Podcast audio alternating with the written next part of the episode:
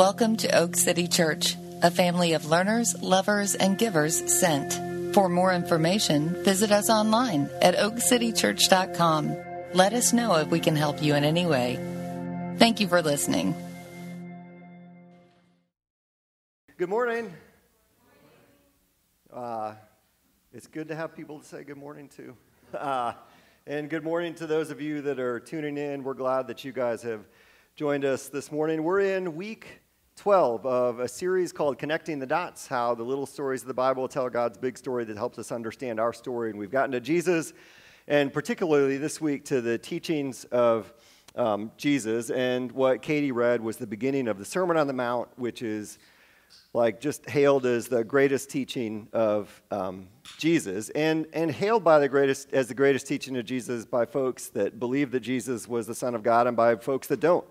Uh, and I've read this over the years. Um, I, and I read a quote this week that's similar to ones that I've heard over, over twenty-five years of teaching this. The Sermon on the Mount has been called the greatest treatise in mental health ever written.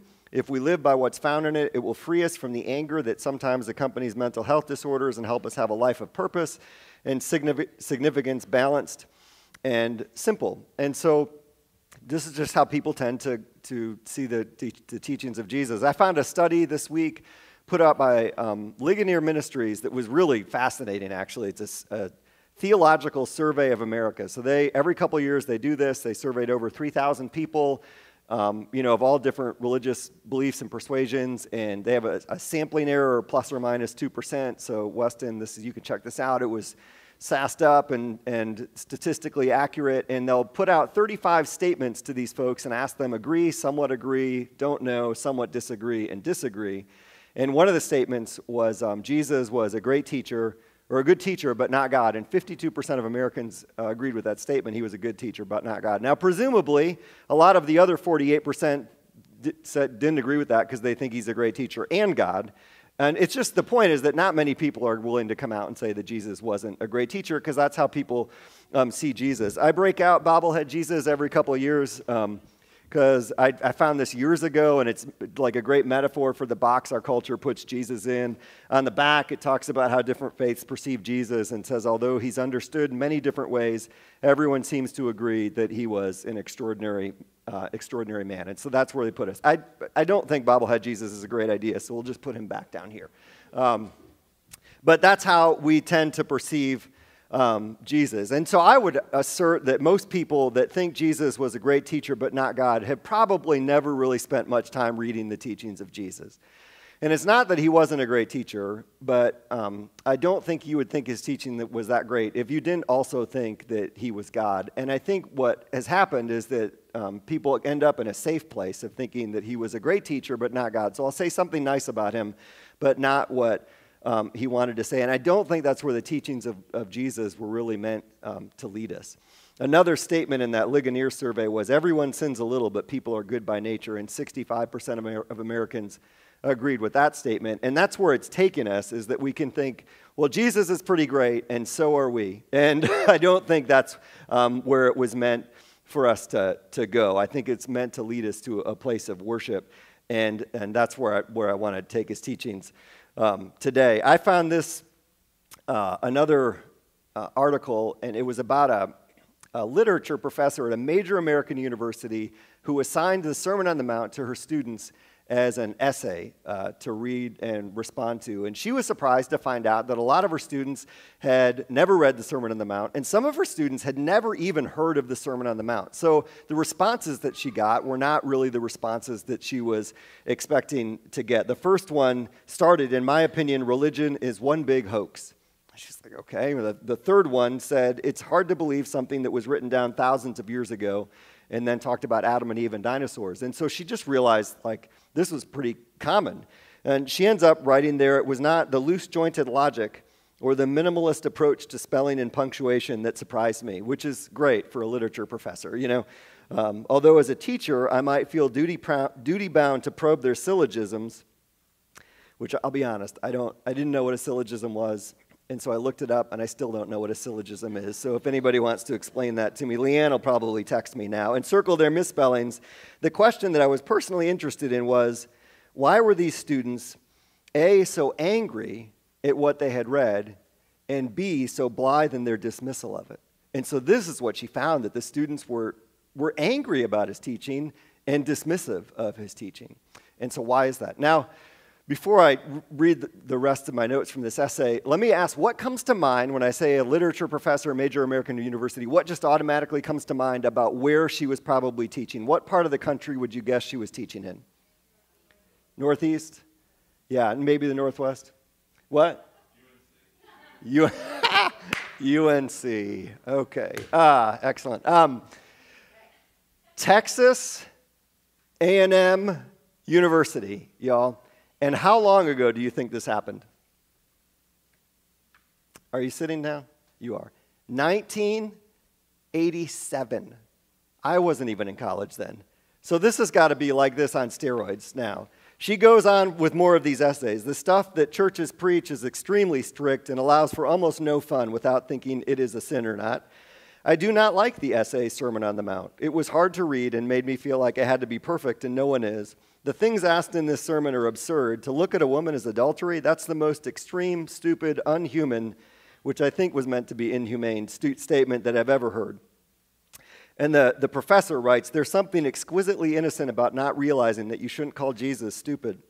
Uh, this was the real thing, a pristine response to the gospel, unfiltered after a two millennia cultural haze. And at the end, she says, um, her conclusion is that the Bible remains offensive to honest, ignorant ears, just as it was in the first century. And for me, that somehow validates its significance. Uh, she finds it encouraging, and I don't disagree with her. I think that's probably the helpful way um, to, to come at it. This is, like, where, where I'm going to go with this. Jesus' teachings paint a picture of the way the world should work that is in many ways just diametrically opposed to the world that we are creating and the world that we live in. And that even us in the church, that many of us Christians are altogether too comfortable participating in and contributing to. And his teachings are meant to lead us to a depth of conviction that we're not letting them uh, take us to. And so I'm going to take just a few passages from the Sermon on the Mount, a few topics, and point out how radically um, they, they, they go from our culture today, counter to our culture, and where it's meant to lead us. And I'm going to um, start by talking about sex, and then I'm going to talk about how we treat each other, and then I'm going to talk about heaven and hell. So this is going to be fun. Um, so I'll start in Matthew chapter five. You've heard it said, uh, you shall not commit adultery, but I say to you that everyone who looks at a woman with lustful intent has already committed adultery with her in his heart. If your right eye causes you to sin, tear it out and throw it away, for it's better that you lose one of your members than that your whole body be thrown into hell. And if your right hand causes you to sin, cut it off and throw it away, for it's better that you lose one of your members than that your whole body go into hell. It was also said, whoever divorces his wife, let him give her a certificate of divorce.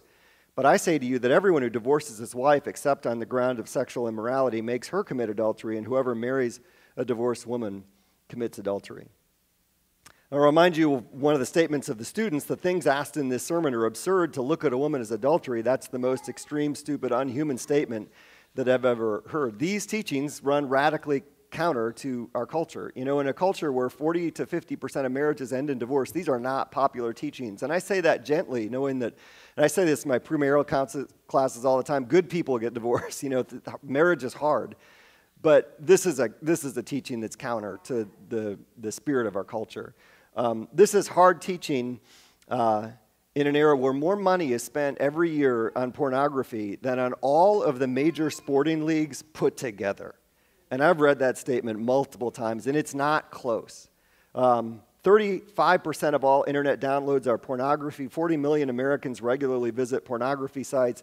And this is the one that surprised me this week. seventy-six percent of women age eighteen to thirty view p- pornography at least once a month, which is just an increasing trend. And Jesus says, nope, nope, can't do that. That's, this is an unpopular teaching uh, in our culture. You can't go fifteen minutes in our culture without viewing a sexualized image, you know, whether it be on a commercial or a T V show or the internet or a billboard. We use sex to sell everything.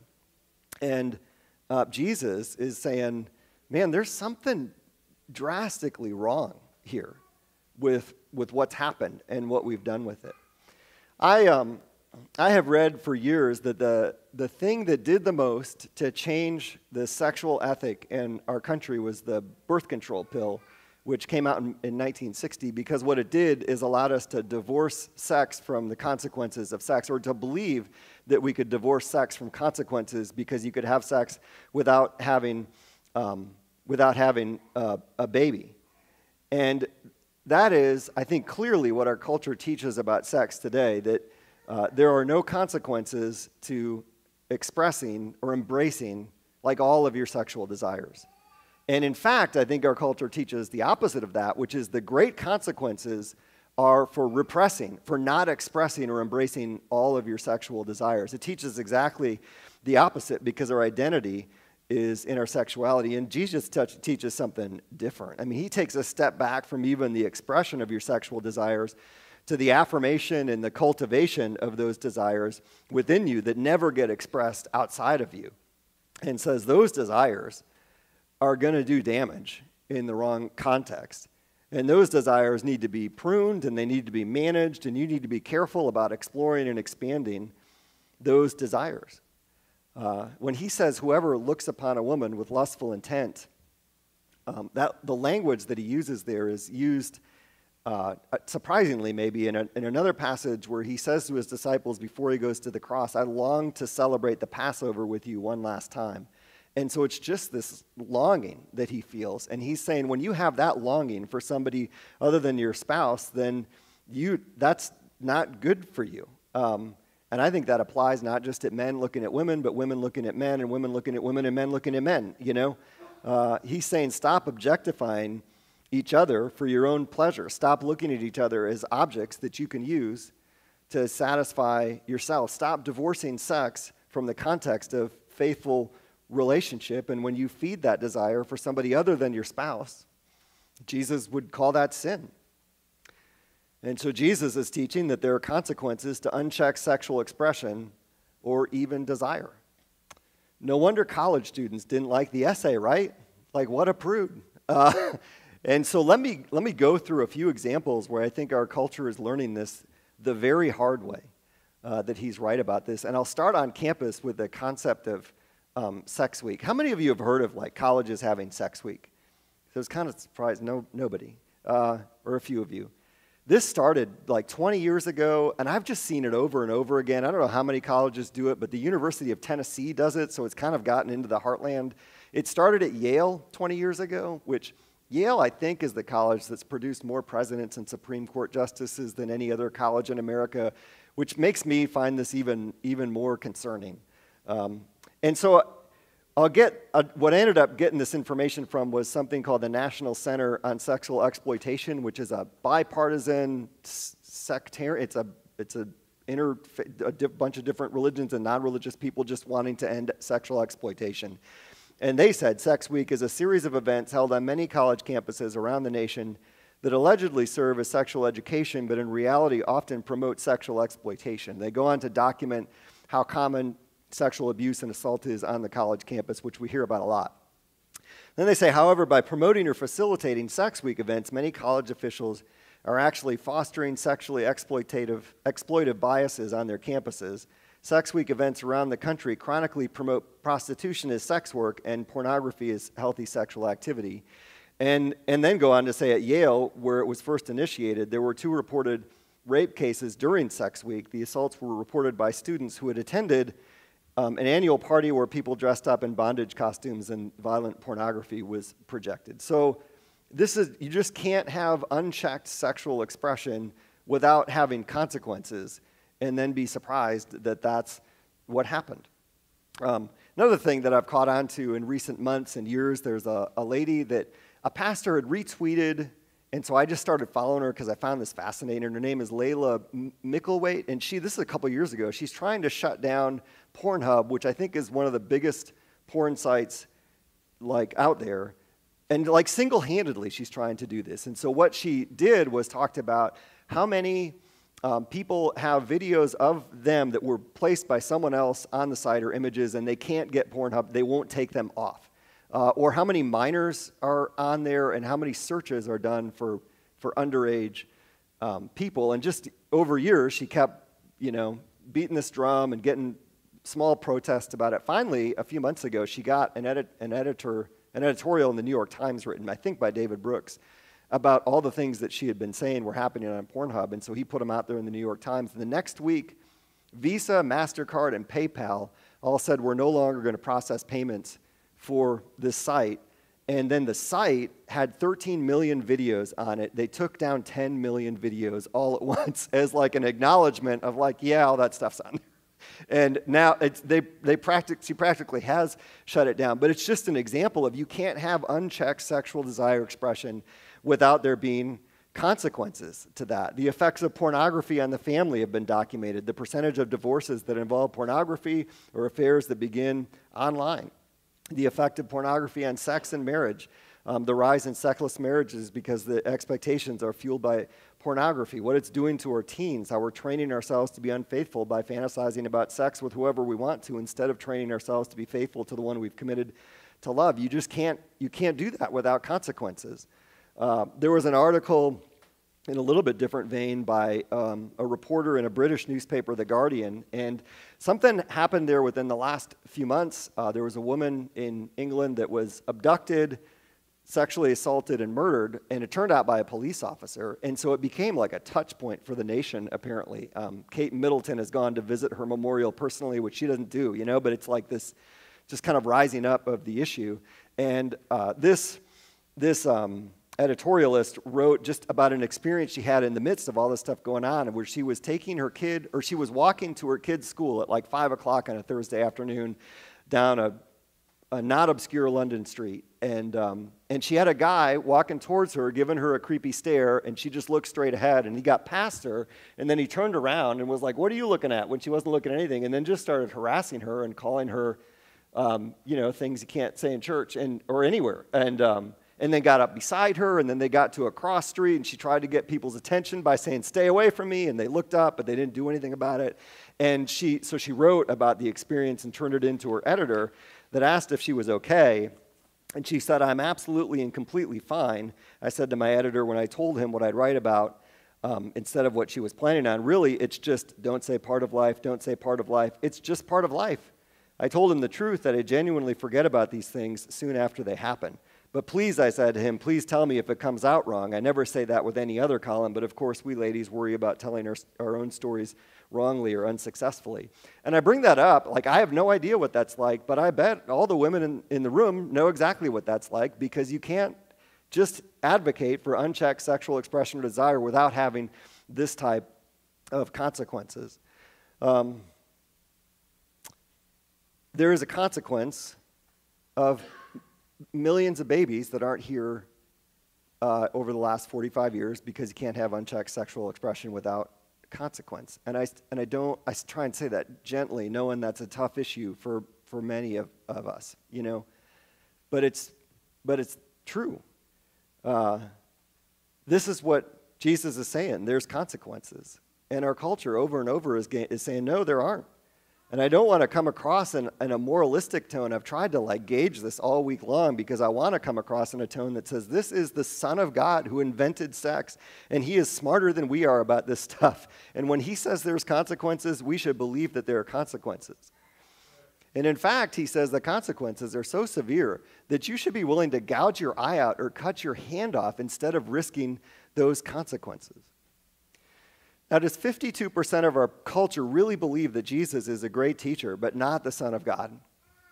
I don't think so. Like, I, if they do, we're not acting like it. Is Jesus against sexual expression? Absolutely not. Uh, you know, later in some of his teachings, he's going to recount Genesis, saying, um, you know, God saying, a man shall leave his father and mother and cleave to his wife, and the two shall become one flesh. And that's Jesus saying, have sex. And it's the same context of God saying, be fruitful, multiply, and fill the whole earth with babies, which is Jesus saying, go ahead and have lots of sex. He's for it, but faithfulness is what's advocated. And faithfulness is difficult. Um... He's advocating for not surface-level, ego-satisfying, cheap sex, but faithful sex that requires intimacy because you've worked through tough issues, because you're broken people, and you need the gospel. That's what he's advocating for.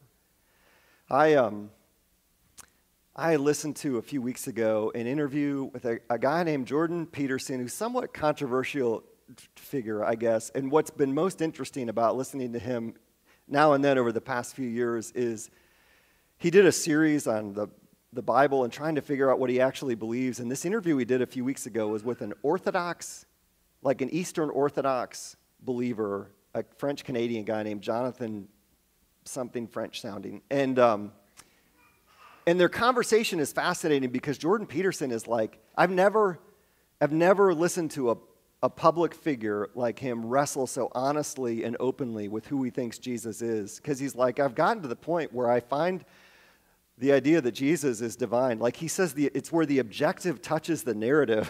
It's like Lewis saying myth has become reality. And he said, I find it oddly plausible. And like, I can't believe that I believe it. And the consequences of it are terrifying. Like he's really...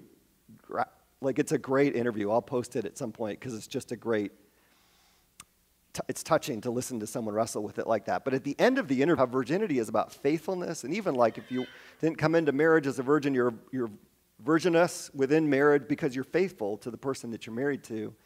And, um, and how that's about faithfulness to another person. And my mind just like instantly was like, the only person that will really encourage yourself, um, that's, that's the problem. And that's tearing us apart. And Jesus is teaching to deny ourselves and be faithful to God only. And that's a problem for us. But that's where his teaching leads us. Okay, let me talk about how we treat each other. And these, these next two will go, they'll go progressively quicker. Um, but Matthew chapter five, verse forty-three, you've heard it said, you shall love your neighbor and hate your enemy. But I say to you, love your enemies and pray for those who persecute you, so that you may be sons of your Father who's in heaven. For he makes the sun rise on the evil and the good. He sends rain on the just and the unjust. For if you love those who love you, what reward do you have? Do not even the tax collectors do the same? And if you greet only your brothers, what more are you doing than others? Do not even the Gentiles do the same? You, therefore, must be perfect, as your heavenly Father is perfect. There was another um, article when I was when I was trying to find the first one. I found this other one in this British newspaper that's titled, We're Told to Love Thy Neighbor, But What If They Are Awful? And I'm like, this is perfect. This is someone that's heard a few teachings of Jesus, love your neighbor, but somehow missed the part where Jesus says, and love your enemies too. Because like, Jesus wasn't saying, oh man, I didn't know how hard it would be to love your enemies. I didn't know they were that bad. Just don't worry about that one, you know? Like just selectively picking it. And um, this is funny because it's British. She talks about getting new neighbors and her husband says, maybe we should go and introduce ourselves. No, I hiss, we're not American. So that's what they think about us, which is pretty great. But she's talking about living in London and living on top of each other with COVID. She says, we live in an age and a country of high-density living, more intimately acquainted than we would like with next-door's habits at the best of times, and this past year has definitely not been the best of times. So we are fully appreciating for the first time the thinness of our walls, or the depth of our neighbor's commitment to vacuuming or karaoke, to do-it-yourself or Joe Wicks, I don't know who that is. Successive lockdowns has pushed previously cordial relationships to the breaking point. And, I mean, I think she's got a point there, you know what I mean? People can bug you, and the people you live with and around are the people that tend to bug you the most. Can I get an amen on that? Yeah. Um, And and so that's just what she ends. It gets really funny at the end because she says, so far our new neighbors have been perfectly silent. Over the past week, I have, however, clocked with mounting unease my son's six thirty a m departure for school with a bone-shaking door slam, and the fact that our confused elderly dog spends a good portion of most days barking at nothing. I've noted how loudly our robot Hoover lurches around, bumping into things like a messy drunk, and realized the high notes I have no business attempting during online choir practice resonate horribly. We've even set off the fire alarm twice. Are we, in fact, the bad neighbors? It was great, like just a great, honest article. Um, but do we really have to love the people that we don't like? Like really love them? This made me think about how my, if I had to come up with a top ten list of movies, five of them probably never would have been made if we really loved our enemies the way that we're supposed to love our enemies. Like we wouldn't know who Liam Neeson was if we really followed this teaching, except for Schindler's List, which is a great love in your enemies movie, but pro- most of you probably haven't seen that. How many of you have seen Schindler's List? Oh, good. How many of you have seen all the Taken movies? Right. And uh, and so if, if we live this out, then all our movies would be like Schindler's List or Remember the Titans. You know, but there's something in me that would rather watch Taken one, two, three, how many ever there are, or Man on Fire, or the Jason Bourne movies than Remember the Titans. And like, it's not close if I'm honest with myself, because the two types of movies take me to two different places in my soul. And I would rather go to the place where I'm right, I'm justified, my enemy is beyond redemption, than to the place where we work through our issues and we achieve intimacy because we both admit that we're screwed up, um, and we can be screwed up together. And that's what those movies do. Like those Taken movies, they, they paint out your enemy as beyond redemption. They let you express the full fury of your righteous anger. They leave you in control of vengeance instead of putting you in a place where you have to trust that God is the one that's going to make things right. They put you in a place, in short, where you get to play God. And you don't have to love your enemies because you're too busy killing them. Uh, and I don't, I don't like how much I like those movies. Um, we don't really think this is great teaching. My kids uh, right now are watching The Walking Dead, which is about zombies. I've never understood our culture's fascination with zombies. And I read an article a year or two ago, and I looked it back up again this week, about how zombie movies became popular in the forties, and then in the late sixties, early seventies. So they became popular when we were fighting the Japanese and the Germans and were really angry about it. And then again during the civil rights movement in Vietnam, where again we're really angry and need an outlet for it. And so we came up with stories about faceless, nameless enemies that we could just stab in the head and be okay with it. And, and that's, and I think, a fair explanation of the popularity of um, zombie movies. We are, we're experts at making up an other that we don't know much about so we can feel better about ourselves. I mean, this week it was, I'll admit, to me, out of nowhere, like an anti-Asian fervor that is around that is now really popular. I just don't, I'm going to spend some time on it because I, I haven't noticed it before, you know?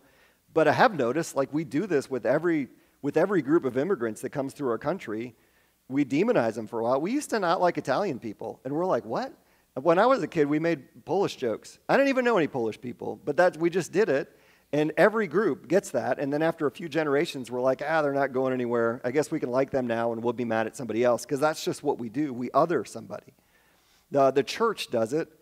Honestly, we can do it as well as anybody. One of the teachings this week um, in the readings was the Good Samaritan, and so that's the story where the man gets beaten and left for dead.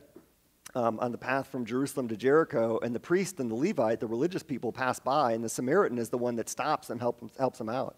And so Jesus, what caught me this week is he's saying the theologically inaccurate one is the one whom you should model your behavior after. And that really bothers me, you know? Uh, but we can do this. Um, we, we other people. And um, I think that's why Jesus is, is like a hard teacher for our culture. He's not a good teacher. Because, in essence, he says, hey, you're the other. You're the one that can't get your act together. And we don't like hearing that. There are a couple terms we, we use a lot lately in our culture. Um, virtue signaling is a term we use a lot, and cancel culture is one we use a lot. And I think the Sermon on the Mount speaks to both of those. Jesus, at one point, says, hey, when you pray and when you give and when you fast, don't let anybody know about it. And when we, I mean, this is just common in our culture. When we do anything good, we put it on social media, which is virtue signaling. And he says, stop doing that. And we can't cancel people. And, you know, you read this part of the Sermon on the Mount in light of the election cycle that we just went through. And ask yourself, did you other somebody? Did you other whoever was on the other side from you? Um, did you demonize them and just write them off? Uh, did you love them? Did you ever pray for them? Did you try and have a conversation with them? In light of the racial tension that we're experiencing in our culture and the lines that are being drawn, the ease given social media with which we can demonize someone without ever having tried to talk to them. And right in this passage, he says God doesn't even cancel people, for he makes his sun rise on the evil and the good. He sends rain on the just and the unjust. For if you love those who love you, what reward do you have? Even the tax collectors do that. And if you greet only your brothers, what more are you doing than others? Uh, this is tough teaching. We're not good at loving our enemies, and I don't think that we think we should really have to bother with it generally. But he does. Um, the last one I'll, I'll touch on is um, heaven and hell, and I'll do this quickly. He just talks about it so much. We live in a right now, get it all right now world, and Jesus pushes a lot of stuff out to eternity.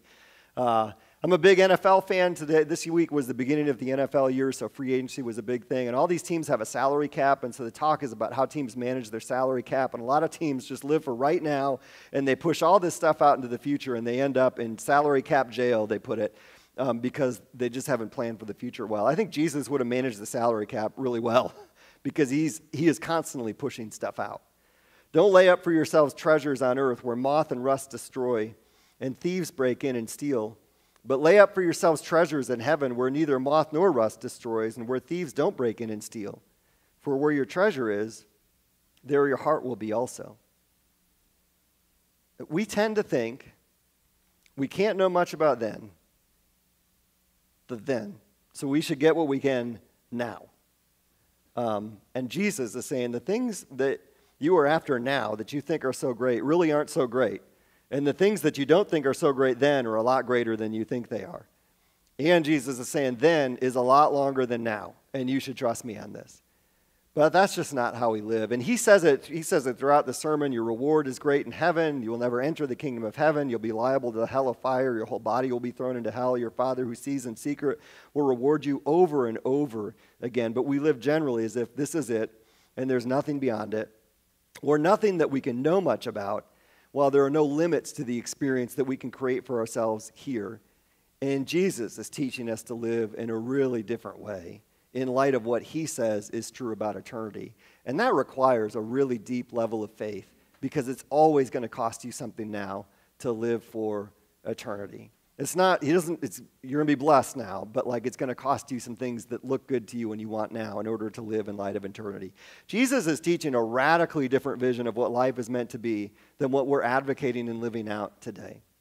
He is teaching, and he puts it this way, it's just a different kingdom. God's kingdom is a different kingdom than the kingdom that we're, we're creating and will naturally create apart from the gospel and the work of God in our lives. And he's teaching an ethic that is impossible for any human being to live out apart from the power of the Holy Spirit. And I think that's probably what's really hard for us. And so what do we do with that? Where does that teaching lead us?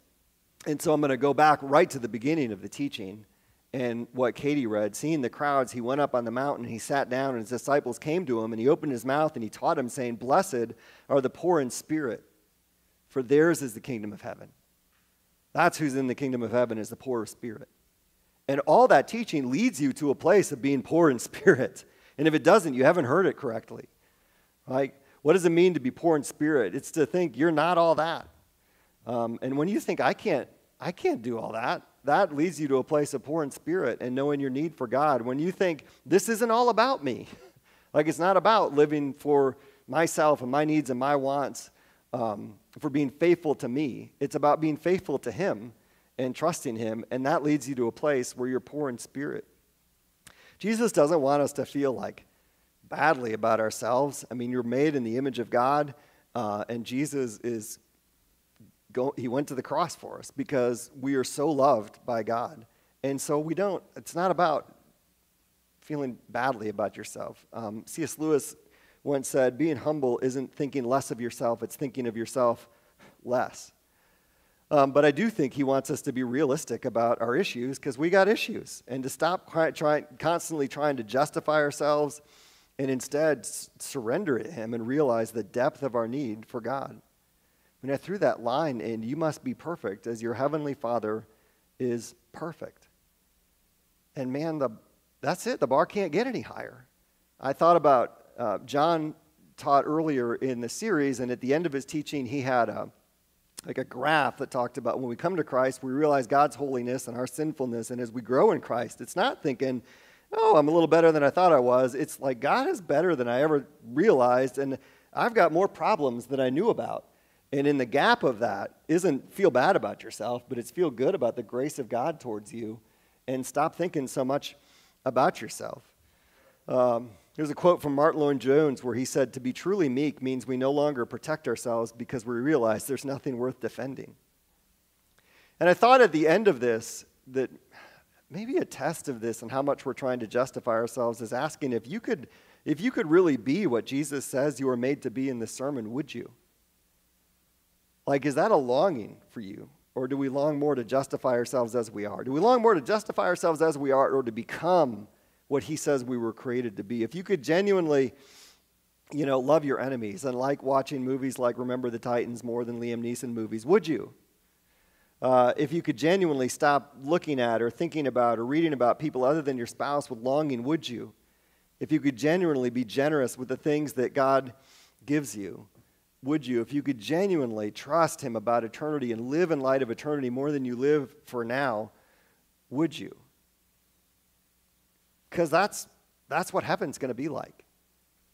And he's, that's, that's good news, is that he can turn you into that, and he will turn you into that. And that's his goal. The offer of the gospel is not read Jesus' teaching and justify yourself by it and try really hard. The offer of the gospel is, I can make you that. I can make you that. From Hebrews, by a single sacrifice, Jesus has perfected for all time those who are being sanctified. We're justified in what he's done for us, but we're being sanctified. We're being transformed into what he created us to be. And the most important message about the Sermon on the Mount isn't what you should or shouldn't do or can or can't do, but about who Jesus is. And so you read this sermon, you know, and I read a couple passages that do this where Jesus said, you've heard it said, but I say to you. And that's huge language, huge language, because a prophet would say, hey, thus says the Lord, and I'm just giving you what the Lord said. Jesus says, you've heard it said, but I'm saying to you. It's a gigantic statement. And they said at the end, he teaches as one with authority, because they realized he wasn't just claiming to be a good teacher, but claiming to be God. He says, when you suffer for my name's sake, you'll be blessed. That's not something a great teacher just says to you. He declares to them who will and will not be rewarded um, in eternity. Like, there's an authority that comes with that. Uh, and there's one passage where he says, not everyone who says to me, Lord, Lord, will enter the kingdom of heaven. That is something a good teacher, a good teacher doesn't, doesn't say, just doesn't say. If I stood up here and said, hey, listen, not everyone who calls me Lord, Lord is going to enter the kingdom of heaven, you'd be like, I think we knew that, Jeff. Like, I don't think we needed to hear that from you today. It's something different. He is declaring his divinity in the sermon. But the one who does the will of my Father who's in heaven, and on that day many will say to me, Lord, Lord, did we not prophesy in your name and cast out demons in your name and do many mighty works in your name? And I'll declare to them, I never knew you. Depart from me, you workers of lawlessness. I never knew you. And that's, you know, I, I heard this stuff a lot when I was a teenager, that it's about, um, it's not a religion, it's a relationship, which honestly I, thought, I found a little bit trite. Um, but this is exactly it. Like, I never knew you. Jesus at one point says, this is eternal life, that they might know you and the one whom you have sent. It's relationship with him. And relationship requires that you come to him honest, and you come to him humble, and you come to him seeking uh, his mercy. And you don't know him by ignoring him and pretending he doesn't exist, and it's too hard to grasp when he came from heaven to earth to show you exactly what his life, what he's like. Um, you don't know him by spending this life ignoring him and, um, and thinking, like, that's enough. You don't know him by ignoring your sin and pretending to be someone you're not and justifying yourself and rejecting the grace that he's offered you. You know him by surrendering yourself to him and believing in him and following him. And I'm going to finish with a, a quote, and um, Megan and Katie and John can come back up. And it's from a just a little teaching that's probably one hundred years old now about the Sermon on the Mount. And um, this guy ends it like this. He says, what will you do with Jesus? Will you treat him with a mild approval? Uh, people are so patronizing in the presence of Jesus today. They say such kind, polite things about him. They're good enough to say that his ethics will solve the problems of society. They are good enough to say that he enunciated some maxims that are better than Jefferson's ten rules and go far beyond Socrates and Confucius and Buddha. Buddha, Buddha. They are perfectly ready to let him influence some departments of their life. They will not receive him as their Savior. They are not interested in his atoning blood, but they are so complacent in his presence. God grant that it may not be so with you, my friends. God grant that you may never treat Jesus with this polite, patronizing approval. God grant that you may not treat him as a religious genius or the founder of one of the world's religions. God grant that instead you may say to Jesus with doubting Thomas, my Lord and my God. Father, I pray that we would be able to, to read your teachings and see your teachings um, without the the filter that we put it through in our culture, without feeling the need just to say you're a great teacher, but to read it as you meant it to be said, that we would realize um, that you are teaching it not from the perspective of a great human teacher, but from God in the flesh. Lord, that it would lead us to places of renewed conviction, that even those of us that have been walking with you for years and years and years would be convicted of places in our life where we've settled. And that wouldn't lead us to scramble to justify ourselves or to, to write off your teaching somehow, but just to lean um, even more into you and, and to seek the power of your Spirit in our lives and to be at work with you um, as, as you work out our salvation with fear and trembling, Lord, that we would be a part of the work that you're doing in us. And God, I pray for anybody today that they're caught in this trap of just thinking that Jesus is a great teacher without thinking that you are divine. I pray that your Spirit would speak to them, God, and this would be their day of surrender, that he is more than just a great human teacher, a good guy, a great man, but he is the Lord. He is where the objective touched the narrative. He is where heaven touched earth to lead us to you. We love you and pray this in Jesus' name. Amen.